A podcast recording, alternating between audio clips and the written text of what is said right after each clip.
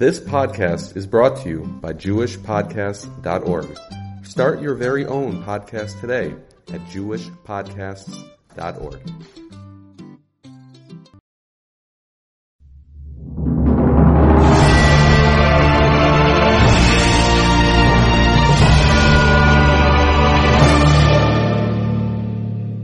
Hey everyone, this is Yoshua Alt. Welcome to the Fascinating Insights Podcast. Welcome to wherever you're listening from, whether you're listening from France, from America, from Israel, from England, from Belgium, wherever. Welcome. Thanks for joining.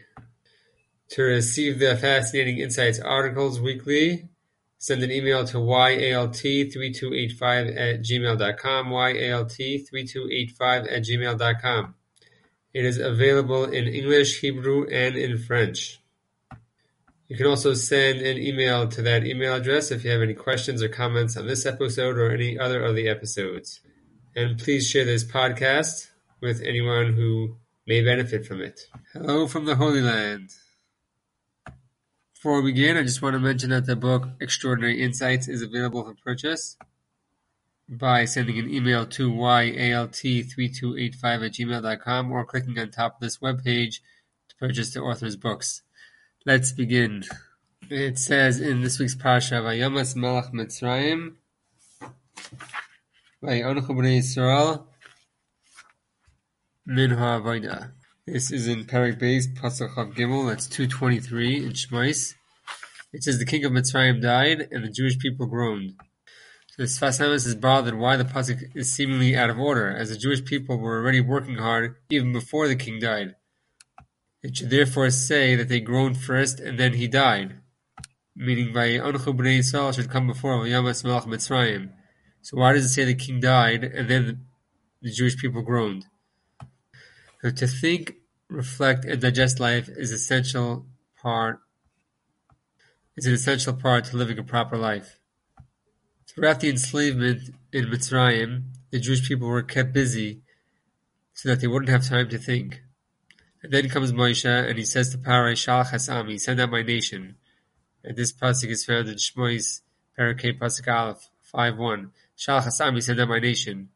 And a deeper meaning in that is, is that we stop keeping my people's thoughts, eyes, and hands so occupied that they can't think.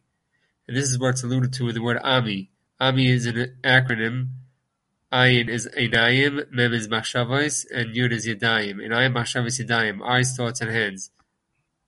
As they kept the Jews so busy they didn't have time to think. Obviously, we have the equivalent today, like uh, the technology, whether it be phones, computers, or whatever, that can keep people so busy that they don't have time to think. Anyway, what is Parai's response? I will keep them even busier, as now they will also have to collect straw. As the Pasuk says, as it says over there in Shmois, Hey, Parakeh, Pasuk, the Zion to test, 7 to 9. 5, 7 to 9. Let's continue. We also find by Nebuchadnezzar, as he was no different, as when he had us marching down to Bavel, there was no stopping until they reached Bavel, and that's what it says in Al Naharos Bavel. So this is found in Tehillim 137.1, Kuflam Zion Aleph. It says over there, Shem Yeshavnu Gam Lachinu. Shem Yeshavnu, there we sat, and then Gam Lachinu, then we cried, meaning only when they sat did they cry, because now they had time to reflect and to think. The Gemara says in Brachos 43b, that's Mem Gimel Beis, it says that a psia gasa, a large step, removes one five hundredth of a person's eyesight. However, it could be restored at Kiddush on Friday night. So what does this mean? During the week, people run to work, they went from one errand to another, and so on. And this causes people to lose their vision of reality as they lose sight of life's priorities. And then comes Shabbos, and it's time to stop our, our running and selling and buying. We think and we reflect, and then we, we acquire the proper view.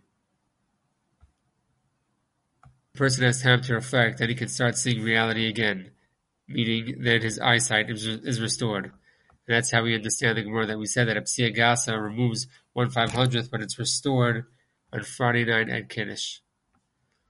meaning that when we have time to reflect, we can see reality the proper way, meaning that eyesight is restored.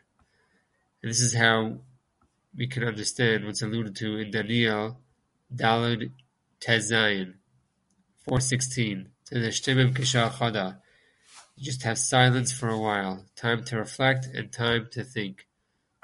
Rashi tells us in Vayikra Aleph Aleph 1 1 that there's a space between each parasha to tell us to reflect between each parasha and each section. People can be so busy running from one chair to another and sefer to sefer that they don't have time to let anything seep in and be internalized. We must reflect and think properly no matter what it is that we're doing, whether we're learning or doing other things. An analogy is given of a cup that is put in water but is not submerged. So if that's the case, only the external part gets wet. For the internal part to be filled, it has to be totally submerged. And therefore, to be changed internally, we too need to be submerged ourselves in that we think and we reflect. This is what it is telling us in Daniel 9.23 in Tes Chav Gimel Ubin Hadavar Vahavein. Contemplate this matter and gain understanding. Now let's answer our original question. When the king of Egypt, when the king of Mitzrayim was alive, he saw to it that the Jews shouldn't have a moment to think. And only after he died did they groan, because now they had time to think about their pain. This answers our question, as the pasuk is in the proper order. Vayamas Melech Mitzrayim, only after the king of Egypt died, then Vayanchu Bnei Yisrael, then the Jewish people groaned because now they had time to think about their pain. I hope you enjoyed and found this beneficial. Take care, be well. Just a reminder to hit subscribe wherever you are listening to this episode, whether you're listening on Spotify, Stitcher, Google Podcasts, wherever. Please share these episodes with other people so that they can also benefit. And please read and review this podcast so that other people can be inspired. Take care, everyone.